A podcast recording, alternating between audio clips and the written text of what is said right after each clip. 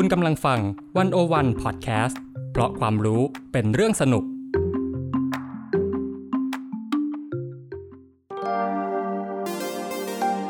คุณกำลังฟัง Inner Scape ศิลปะบนผืนใจ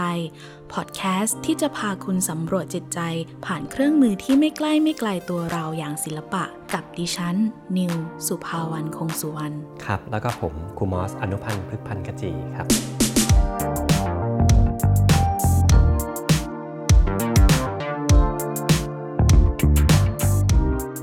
มอสคะถ้าเด็กๆเนี่ยมีอารมณ์โกรธฉุนเฉียวบ่อยๆ หรืออย่างที่พ่อแม่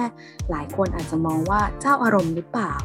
ศิลปะเนี่ยจะช่วยดูแลหรือเยียวยาอารมณ์โกรธในเด็กได้ยังไงคะครับวันนี้ก็มีสิ่งดีๆ มาฝากอีกครั้งหนึ่งในเรื่องของอารมณ์โกรธที่เกิดขึ้นกับเด็กๆ เราจะสังเกตลูกของเราหรือว่าบุตรหลานของเราได้ยังไงว่าเออบุตรหลานของเรามีอุปนิสัยที่เรียกว่ามาพร้อมกับความโกรธ ฉะนั้นศิลปะที่จะนำเสนอในวันนี้เนี่ยน่าจะต้องเป็นสิ่งที่เย็นใช่ไหมครับ แล้วก็สามารถที่จะเหมือนกับรูปหรือว่าอบกอดความรู้สึกให้ชุ่มเย็นขึ้นในตัวเขา เดี๋ยวเราลองติดตามดูจากเนื้อหาข้างในนะครับ สวัสดีค่ะ ยินดีต้อนรับกลับเข้าสู่ Inner Scape อีกครั้งนะคะ ก็วันนี้เรา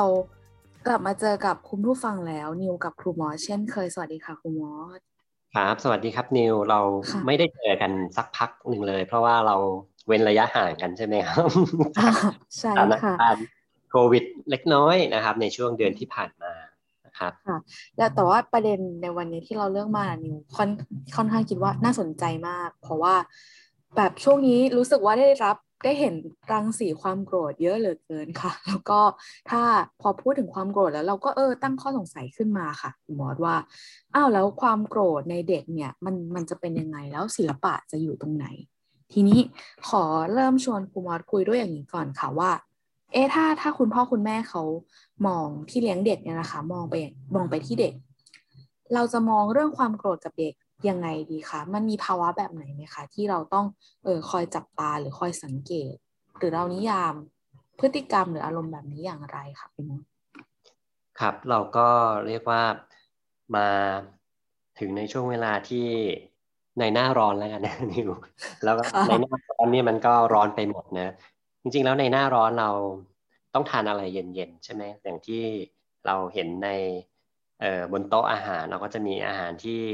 ช่วยปรับธาตุให้สมดุล อันนี้เป็นเป็นภูมิปัญญาหนึ่งนะที่เราก็ก็ได้เห็นไม่ว่าเราจะทำเรื่องของกระท้อนลอยแก้ว สละลอยแก้ว แต่ว่าสิ่งหนึ่งนะที่เป็นเรื่องของทางใจ วันนี้เราเราไม่ได้พูดถึงอาหาร แต่เราพูดถึงอาหารทางใจ แล้วก็เชื่อมโยงได้น่าสนใจมากเลยกับหัวข้อวันนี้ ซึ่งนิวครับฝากแบบเรียกว่าให้กันบ้านสำหรับ ในพอดแคสต์ครั้งนี้มาสักพักหนึ่งแล้วผมก็เลยได้ได้ได้เล่าให้ฟังว่ามันมีอยู่อย่างหนึ่งที่อยากจะแบ่งปันนะสำหรับผู้ฟังในรายการของเรานี้ว่าเราก็มีโอกาสที่จะนึกถึงอุปนิสัย ทั้งสี่ในมนุษย์เนี่ยหลายๆคนก็คงจะเคยได้ยินเรื่องแบบนี้อยู่บ้างเพราะว่ามันก็จะมี องค์ความรู้ในหลาย ๆ มิติ แต่ว่าที่เราพูดกันใน inner scape ตลอดมาเนี่ยเราก็จะพูดในแนวทางหนึ่งที่เราเรียกว่ามนุษยปัจจัยา ซึ่งวันนี้ก็จะพูดถึงเเด็กที่มีอาการหุนหันพันแล่น ผมใช้คำว่าอาการเพราะว่าคำว่าอาการมันก็หมายถึงการแสดงออกได้ในทุก ๆ มิติ เพราะว่าอย่างหนึ่งเนี่ย เวลาเราบอกว่าอาการคือการแสดงออกอย่างทุก ๆ มิติเนี่ยมันก็ ทำให้ผมเข้าไปถึงการวาดภาพได้ไม่ยากถูกไหมครับ การที่เด็กคนหนึ่งสักสี่ห้าหกขวบเป็นต้นไปเนี่ยเราน่าจะเริ่มสังเกตเห็นการวาดภาพของเด็ก ซึ่งในที่นี้เนี่ยเราเปิดกว้างนะเวลาเราพูดถึงวาดภาพเนี่ยเราหมายถึงว่าเรายังไม่ได้พูดถึงว่าเขาใช้อุปกรณ์อะไร เช่นเขาต้องใช้สีน้ำแบบที่ครูมอสพูดหรือเปล่า แต่ว่าตอนนี้ผมกำลัง เขาใช้อะไรก็ได้นั่นแหละ ที่ที่เขากำลังวาดภาพไม่ว่าจะเป็นดินสอปากกาหรือผู้กันเนี่ยแต่เราจะเห็นอาการหุนหันพันแล่นในการวาดภาพ การการเห็นสิ่งเหล่านี้เนี่ยเราจะต้องมีความสังเกตหนึ่งเพราะว่าบางทีบางบ้านก็อาจจะไม่ไม่ได้มีโอกาสมอง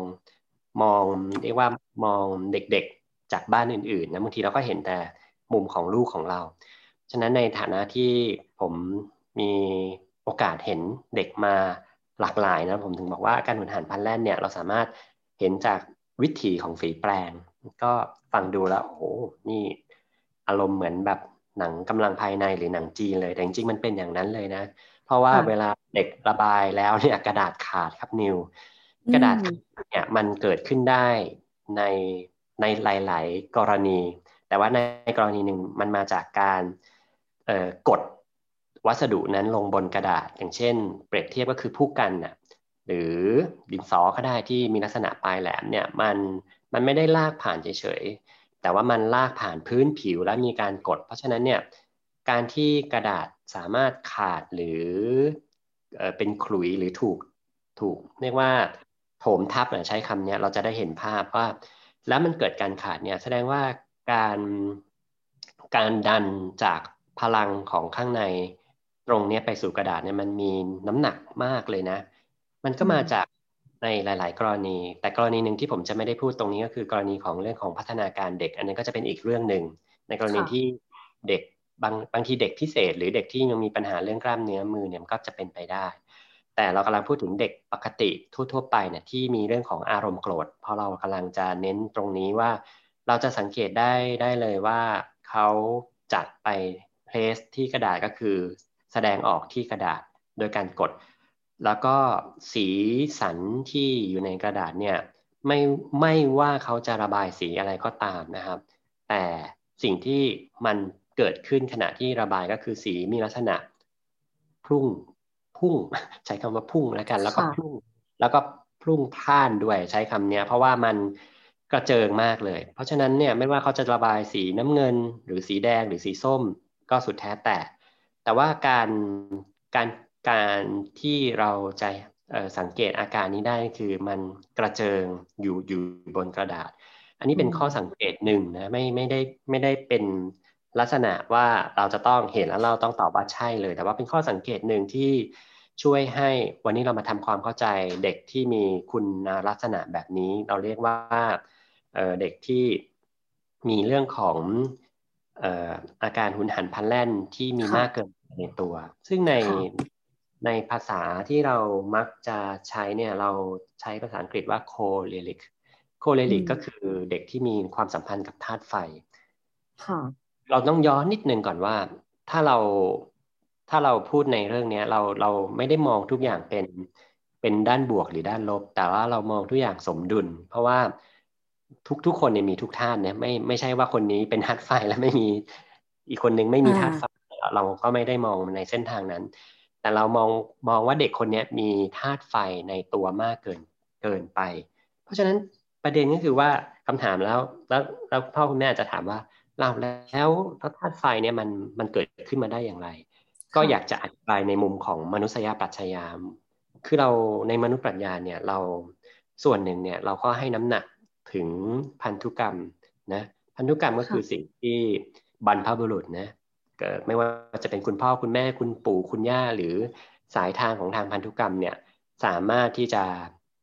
เเดินทางมาถึงตัวของเด็กแน่นอนที่สุดมีความคล้ายใช่ไหมเราจะพูดถึง คนนี้หน้าคล้ายคุณย่าเลยคนนี้หน้าคล้ายคุณปู่ คนนี้เหมือนคุณพ่อ แต่หนึ่งที่ไม่คล้ายครับนิวคือนิสัยนิสัยเนี่ยเป็นสิ่งที่เราไม่สามารถ บอกได้ว่าเอ่อพันธุกรรมแบบนี้แล้วเราจะได้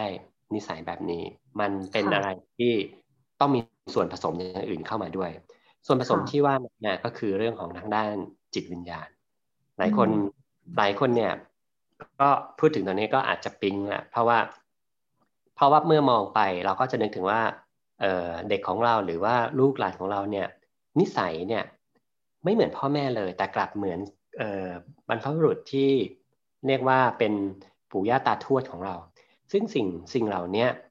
ในน้ำหนักของทางด้านมนุษย์ปรัชญาเนี่ยให้น้ำหนักของทางด้านจิตวิญญาณ หรือแม้แต่สิ่งที่อยากจะพูดต่อไปอีกอย่างหนึ่งเพื่อให้เห็นภาพชัดก็คือว่า โอ้ทั้งแบบสายตระกูลเนี่ย เราไม่มีนิสัยแบบนี้เลยนะ แต่แต่เหตุใดทำไมลูกเรา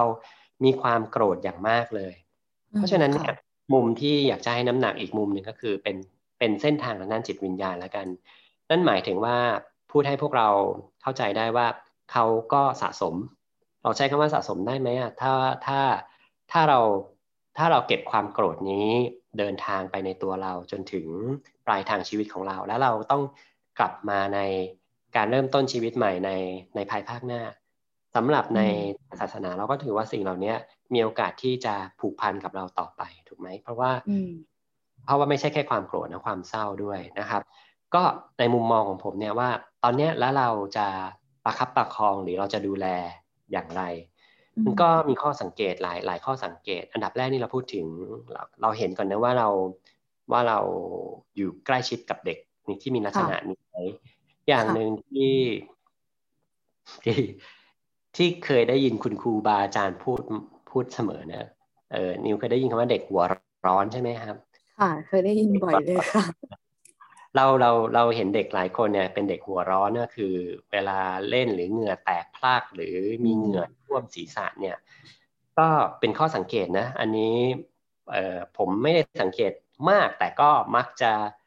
เห็นบ่อยๆว่าเด็กบางคนไม่ได้มีเหงื่อมาก แต่เด็กบางคนก็มีเหงื่อที่ศีรษะมากอะไรอย่างเงี้ยครับหรือว่าในมือในเท้าก็จะมีเหงื่อมากด้วย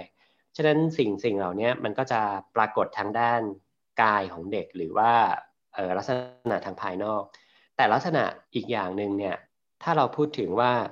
เด็กคนนี้ก็มีดีนะ เพราะเราไม่ได้พูดถึงสิ่งที่เขากำลังเผชิญอยู่นั่นคืออารมณ์นะการควบคุมอารมณ์แล้วกัน ทุกคนมีเรื่องของความโกรธ แต่ว่ามันมากน้อยและการควบคุมเป็นยังไงเนี่ยมันก็จะต้องมามาดู แต่ว่าสิ่งที่สำคัญคือว่าเด็กที่มีลักษณะของธาตุไฟเนี่ยเยอะหรือว่ามีมีมาก ในในตัวของของเขาเนี่ย ซึ่งเราเรียกว่าเป็นอุปนิสัยใจร้อนแรงเนี่ยสิ่งที่สำคัญที่สุดก็คือ เขาสามารถมีพลังในการทำงานสำเร็จครับ ผมยกตัวอย่างบ่อยมากเลยเวลาไปสอนนิสิตหรือว่าเเล่าเรื่องนี้ให้กับนักบำบัดที่มามาเรียนกับเราเนี่ยว่าเห็นว่าเรายกตัวอย่างง่ายว่า สมมุติว่าเราเราพูดในห้องว่า ไหนใครที่จะลบกระดานดำให้ครู ค่ะ อันนี้เราก็พุ่งออกมาสักคนหนึ่งเลยใช่ไหมใช่เราเราก็ทำตัวอย่างเนี้ย ในห้องในห้องกับผู้ใหญ่คนโตงเราปรากฏว่ามีผู้ใหญ่ยกมือซึ่งก็เข้าใจว่าครูมอสต้องการลบกระดานแต่ว่าจริงๆแล้วผมอะแค่ยกตัวอย่างให้ให้ทุกคนเห็นภาพว่าเราอะเราผ่านเหตุการณ์นี้มาทุกคนในในชั้นเรียนว่า ครูมักจะถามว่าใครจะเป็นผู้อาสา และผู้อาสาคือผู้นำนั่นเอง เราเราจึงเห็นความสัมพันธ์ของเด็กคนหนึ่งอะที่จะเป็นผู้อาสาหรือว่านำเพื่อนๆ คนนี้แหละที่เราเรียกว่าเด็กที่มีความสัมพันธ์กับอุปนิสัยใจร้อนแรง หรือว่ามีความสัมพันธ์กับธาตุไฟนั่นเอง ค่ะชอบคำว่าชอบคำว่าใจร้อนแรงที่คุณหมอนิยามมากเลย เพราะว่าบางทีมันไม่ใช่แค่ว่าโกรธในมุมแบบว่ามุมมุมที่ด้านลบอย่างเดียว แต่มันมันเป็นมันเป็นวิลลิ่งมันเป็นเจตจำนงที่น่าสนใจมาก คือมันเป็นพลังงานที่ที่ผลัก ที่ที่ทำให้คนคนหนึ่งเนี่ยอาจจะมีคล้ายๆ leadership หรืออะไรแบบนี้ใช่ไหมคะคุณหมอใช่ครับ ก็จริงๆก็เป็นคำที่ที่พยายามแปลมาจากงานงานงานตั้งต้นนั่นนะคือจากเออดรรูดอฟสไตเนอร์เนี่ยก็ท่านก็พูดเรื่องนี้มากเลยแล้วก็ฝากให้คนที่ เรียกว่าถ่ายทอดต่อพยายามรักษาน้ำหนักของของคำหมายถึงว่า เราไม่ไม่มันกลมดีค่ะใช่มันกลมคือมันรอบด้านว่า เอ้ยเด็กคนนี้ไม่ไม่ได้โกรธอย่างเดียวนะ แต่ว่าเขาอะมีเรื่องอื่นที่สามารถนำผู้อื่นได้ด้วย เพราะฉะนั้นเนี่ย เพราะฉะนั้นเนี่ยเมื่อไปลบกระดานดำแล้วเนี่ยเขาก็ยังสามารถหันมาว่ามีอะไรให้ผมช่วยอีกไหมหรือ หรือว่าถ้ามองมุมไม่ได้ลบกระดานดำนะเออเช่นเออเด็กคนหนึ่งเนี่ย พอครูเนี่ยมีช่วง 15 นาทีสุดท้ายในชั้นเรียน แล้วก็ครูบอกว่าเดี๋ยวใครเสร็จแล้วก็จะเดี๋ยวจะให้ออกไปพักเบรก จะมีเด็กคนหนึ่งที่สามารถแบบเสร็จคนแรกแล้วก็ยกมือแล้วก็วิ่งเอากันบ้านเนี้ยหรือว่าเอาสมุดแบบฝึกหัดเนี่ยไปส่งที่หน้าชั้นเรียน แต่พอครูเปิดดูเฮ้ยเสร็จนะ แต่ว่าตอบไม่ครบทุกข้อ อันนี้ก็คือเด็กที่มีความสัมพันธ์กับโคเลริกเหมือนกันก็คือ มีอุปนิสัยใจร้อนแรงคือเร็ว แต่ยังไม่สามารถเก็บรายละเอียดได้ อันนี้ก็เป็นส่วนหนึ่งอีกอีกอีกกลมหนึ่งอีกด้านหนึ่งที่สำคัญว่าเราก็เลยจึงสังเกตลูกๆหลานๆของเราหรือว่าเด็กๆของเราอย่างชัดเจนขึ้นว่า เออเรามีเด็กคนหนึ่งนะที่เร็ว แต่อาจจะไม่เรียบร้อย เราใช้คำว่าอาจจะนะอาจจะยังไม่เรียบร้อย แต่ก็มีลักษณะเป็นผู้นำแล้วก็ที่ที่สำคัญนะคือ เราบางทีเราหันไปอีกทีหนึ่งตอนพักเที่ยงหรือว่าช่วงเย็นที่เลิกเรียนอ้าวมีมีรายงานเข้ามาที่ห้องพักครูแล้วว่าเด็กมีปัญหาการอ่าสุดท้ายก็เป็นอ้าวน้องคนนี้นี่เอง หรือว่าเด็กคนนี้นี่เอง เพราะฉะนั้นเนี่ยเราเราก็จะเห็นความสัมพันธ์ในหลาย ๆ ปีกของคนคนหนึ่งว่าเด็กที่มีภาวะเรื่องของอารมณ์ หรือว่าการควบคุมอารมณ์เนี่ยเขาเนี่ยจะ จะมีมุมไหนที่เด่นชัดให้ให้เราสังเกต ที่นี้พอเราพูดถึงการวาดภาพในการวาดภาพเนี่ย ก็ว่ากันว่า ใช้คำว่าว่ากันว่า เพราะว่ามันไม่ใช่ทุกครั้งไปว่าเด็กกลุ่มเนี้ยก็จะมีความชอบของสีแดงกับส้ม หมายถึง หมายถึงเป็นเป็นเป็นสีหลักๆในในกระดาษนั่นหมายถึงความแอคทีฟหรือว่าความความอะไรอะ่ะ ความความกระฉับกระเฉงอะ่ะมันจะมีอยู่ในพลังของรูป เพราะฉะนั้นภาพของสีในโทนร้อนเนี่ยเราใช้คำเนี้ยโทนร้อนเนี่ยมันสามารถเป็นสีโปรดของเขาได้ แต่ก็ไม่ได้เป็นข้อสรุปนะไม่ได้เป็นข้อสรุป มันก็โยมาถึงว่าที่วันนี้เอ่อพอดแคสต์ครั้งนี้ตั้งใจมานำเสนอเรื่องนี้ก็คือว่า แล้วเนี่ยรัสมมุติเนี่ยสมมุติว่าถ้าบ้านเราเนี่ย มีเด็กแบบเนี้ยคุณพ่อคุณแม่บอกโอ้แบบเนี้ยแบบลูกเลยราคาอะไรเงี้ย แล้วเราจะใช้น้ำเย็นเข้าลูกยังไง ก็มีหลายอย่างนะที่ที่น่าสนใจ อืมอย่างหนึ่งเนี่ยผมชอบอย่างหนึ่งก็คือ ไม่แน่ใจว่าเราเคยมีพอดแคสต์ที่พูดเรื่องนี้ไหมว่า เราเคย เราเคย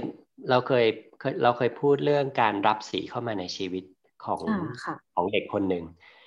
เราเคยพูดว่าในเด็กเล็กเนี่ยไม่ถึงเจ็ดขวบเนี่ยถ้าถ้าเด็กคนนั้นเนี่ยมีมีความมีความโกรธอยู่อยู่ในใจเยอะเนี่ยสีที่เขาจะได้รับเนี่ยต้องต้องต้องเป็นสีที่เอ่อเรียกว่าหลายคนมักจะคิดว่าตรงกันข้าม เช่น ถ้าเด็กที่มีความร้อนในใจมากเนี่ยก็ควรจะเป็นความเย็น อันนี้มันเป็นอันเป็นหลักการที่หลายๆคนเนี่ยเข้าใจกันดีหรือว่าพอที่จะเดาได้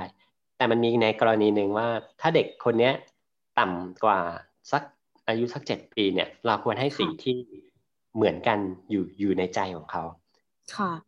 ยกตัวอย่างเขาร้อนเขาร้อนก็อาจจะไปในสีโทนร้อนเลย ยกยกยกยกตัวอย่างนะ แต่ว่าอันนี้มันเป็นมันเป็นเกร็ดนะ ก็ผมก็ไม่ได้บอกว่าเราจะประสบความสำเร็จทุกครั้ง มันอาจจะเป็นว่าสมมุติว่าเขาเป็นเด็กที่มีความร้อนแรงอยู่ในตัวแล้วกันใช้คำนี้ครับ ก็เขาสามารถใส่เสื้อผ้าสีร้อน หรือว่าเขาอาจจะเลือกสีสดโทนร้อนแต่จริง แต่จริง ๆ สิ่งที่มันตรงกันข้ามของสีโทนร้อนก็คืออย่างเขาเขาใส่เสื้อผ้าสีส้มเนี่ย สิ่งที่ตรงกันข้ามคือสีน้ำเงินถูกไหมครับเขาถ้าต่ำกว่าเจ็ดขวบเขาจะได้รับสีน้ำเงินกลับเข้ามาในใจ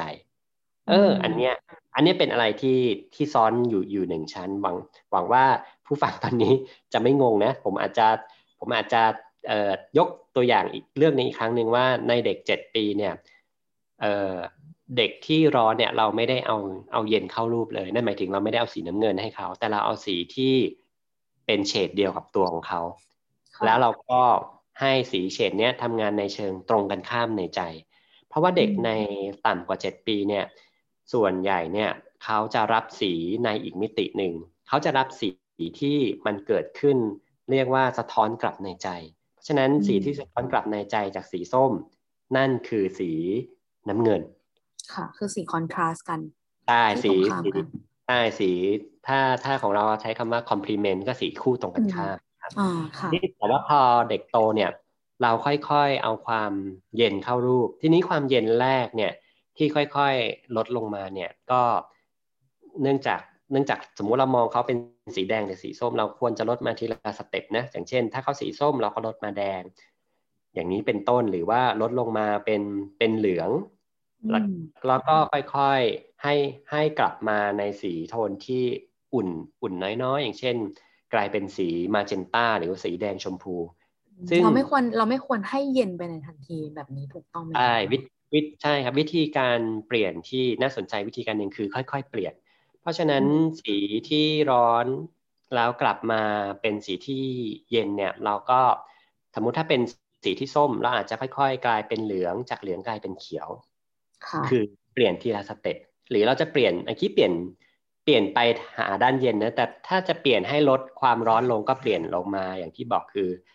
จากส้มค่อยค่อยกลายมาเป็นแดง จากแดงค่อย ๆ กลายมาเป็นชมพูเข้ม อันเนี้ยก็เป็นวิธีคิดในการเปลี่ยนสี ของอุปนิสัยใจใจร้อนแรงเหมือนกัน แต่ครูสิ่งมอสหนึ่งคะแล้วทีนี้ทีนี้น้ำนอกจากสีแล้วน้ำหนักมันยังไงคะเช่นเมื่อกี้ครูมอสบอกว่าบางทีเนี่ยมันอาจจะมีลักษณะของการกด หรือเราที่เราพูดกันเรื่องกระดาษขาดเมื่อกี้ซึ่งนิวว่าหลายคนน่าจะจินตนาการโพสเจอร์ของของเด็กๆ ตอนทำศิลปะออกเลยทีนี้ถ้าถ้าเราเปลี่ยนสีเนี่ย มันมีแนวโน้มด้วยไหมคะว่า น้ำหนักมันจะเปลี่ยนไปตามสีที่อ่อนลงอะไรแบบนี้ค่ะครับโอ้คำถามนี้ก็เรียกว่า ลึกซึ้งทีเดียว เพราะว่าเด็กที่วาดวาดสีแดงสีส้มอะส่วนใหญ่ ถ้าเรานึกถึง นึกถึงคือเปรียบเทียบว่าเรานึกถึงดวงอาทิตย์เรานึกนึกถึงเปลวเพลิงเนี่ยเปลวเพลิงหรือดวงอาทิตย์เนี่ยเป็นสิ่งเดียวกันคือกระจายออกข้างนอกตลอด ก็คือพุ่งอืมไปหาหาหาสิ่งที่อยู่รายรอบตัวอ่าแต่ค่ะในกรณีที่เราอยากให้เขาคลามดาวน์ลงเนี่ยคลามดาวน์ในยชื่อมันก็อาจจะชวนทำให้เรา เห็นว่ามันก็คือค่อยๆ กลับเข้ามาภายในเขา เพราะฉะนั้นเวลาเราเปลี่ยนสีเนี่ยเราก็ต้องเปลี่ยนทิศทางการวาดด้วย เราอาจจะเน้นการเข้าหาว่าการวาดเข้าหาตัวมากกว่าวาดออกจากออกตัวจากตัวอืมใช่อืมซึ่งตรงเนี้ยมันเป็นมันเป็นสิ่งที่น่าสนใจมาก ๆ เลยผมยกตัวอย่างว่าเราเราจะเข้าหาตัวโดยการที่เดิมเราเราตวัดผู้การออกจากตัวนะเหมือนเราหายใจออกกับผู้การมันออกไปข้างนอก แต่ถ้าค่ะเกิดการพาเข้ามาเนี่ยมันก็เหมือนกับผู้กันเนี่ยตามตามลมหายใจเข้ามา เพราะฉะนั้นสิ่งที่คุณพ่อคุณแม่หรือคุณครูที่ฟังอยู่ตอนเนี้ยถ้าถ้าฟังมาหลายตอนเนี่ย น่าจะพอจะจินตนาการออกว่าวิธีการให้สีเข้าหาตัวอย่างหนึ่งก็คือลองนึกถึงกระดาษวาดรูปนะค่ะกระดาษวาดรูปแผ่นหนึ่งเป็นแนวนอนเนะด้านบนสุดของกระดาษวาดรูปเนี่ย เราสามารถระบายเป็นท้องฟ้า เราระบายจากด้านบนกระดาษ ลงมาด้านล่างกระดาษ เป็นแนวนอนใช่จากซ้ายไปขวาอะอีกทีหนึ่งก็คือระบายจากซ้ายไปขวาตั้งแต่บนสุดของกระดาษ ค่อยๆไล่มาตามลำดับนะไม่ไม่เรียกว่าไม่ไม่กระโดด ไม่กระโดดไปยังพื้นที่อื่น อันนี้เป็นการระบายจากนอกตัวเข้ามาสู่ในตัวอย่างค่อยเป็นไปฉะนั้นสีที่เป็นสีของท้องฟ้าเราอาจจะเนื่องจากเด็กคนเนี้ย เขายังเขายังไม่ควรเจอยาแรงนะเพราะฉะนั้นเนี่ยคงจะเป็นสีเบื้องต้นคงจะเป็นสีฟ้าที่ยังไม่ต้องเข้มจัด เพราะฉะนั้นเนี่ยมันเป็นการช่วยลดเอ่อความร้อนในตัวเอง แต่ว่าด้านล่างของกระดาษเนี่ยเราสามารถให้สีของพื้นหญ้าก็ได้นะเมื่อกี้เราระบายสีฟ้าลงมาแล้วเนี่ยด้านล่างของกระดาษเขาอะยังมีความร้อนอยู่เพราะฉะนั้นเนี่ยเราก็อนุญาตให้เขาใช้สีเหลือง โทนเดียวกับเราเรียกเราเรียกว่าโทนของแสงแดด เราเรียกว่า gold yellow เนี่ยระบายช่วงล่างของกระดาษ มันก็จะกลายเป็นพื้นดินขึ้นมาที่ไปเจอสีฟ้าที่เออวางรองพื้นไปเนี่ยตรงนั้นมันก็จะกลายเป็นเป็นหญ้าที่มีความอบอุ่นขึ้นมาในเป็นสีเขียว อันนี้มันเป็นวิธีหนึ่งที่ที่เปลี่ยนทั้งผู้กัน เปลี่ยนผู้กันเปลี่ยนยังไง หลายคนอาจจะตามไม่ทันผมพยายามจะทวนให้อีกทีหนึ่งว่าเปลี่ยนผู้กันเพราะเดิมเนี่ย การปัดผู้กันของเขาเนี่ยเป็นลักษณะแบบพุ่งพุ่งออกไปโดย โดยไม่มีทิศทางเลย แต่ตอนนี้เราเราพยายามช่วยเขาเนี่ยบังคับ ใช้คำว่าบังคับ เพราะว่าเรากำหนดทิศทางจากซ้ายไปขวา แล้วก็บนลงล่างเนี่ยมันเป็นเหมือนกับการที่เขามีสติในการระบาย เพราะฉะนั้นเมื่อเขาอยู่กับผู้กันเนี่ยเขาจะสงบลงแล้วก็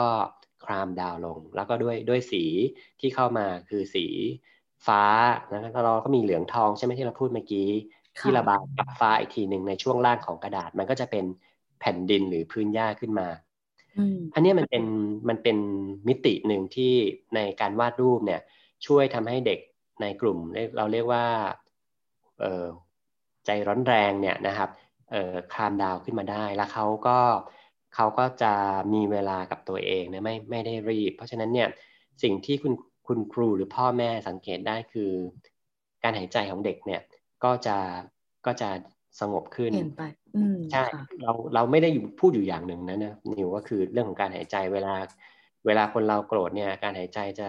จะเปลี่ยนไปอย่างมากเลย เราก็เราก็ไม่เราก็ไม่ต้องนึกถึงคนอื่นนะเรานึกถึงตัวเราเองว่า เราก็คงจำได้เพราะทุกคนก็มีความโกรธอยู่มาตั้งแต่เด็กๆละโดนเพื่อนแกล้งโดนแย่หรือแบบ คุณพ่อคุณแม่อะไรอย่างนี้ตอนวัยรุ่นเราก็เราก็คงจำได้ว่าโอ้โหเป็นไงนะหัวใจเราเต้นแบบเต้นแรงบางคนบางคนออกมาผ่านมือสั่นเลยอะไรอย่างเงี้ยใช่ อันนี้เป็นสิ่งที่เป็นสิ่งที่ทุกคนเนี่ยจะจะมีประสบการณ์ในชีวิตอยู่ฉะนั้นพอดแคสต์ตอนนี้เราเรามาตั้งต้นช่วยให้คนรอบข้างในที่นี้เนี่ยเราก็จะเน้นเรื่องของเด็ก หรือเพื่อนๆเราเนี่ยได้เห็นว่าเออเราจะควบคุม เราควบคุมหรือบรรเทาแล้วกันนะเราอาจจะควบคุมไม่ได้ แต่ว่าในช่วงแรกแต่ว่าเราสามารถให้เขารู้เนื้อรู้ตัวได้ว่าการการวาดภาพเนี่ยสามารถที่จะทำให้เขาคลามดาวลง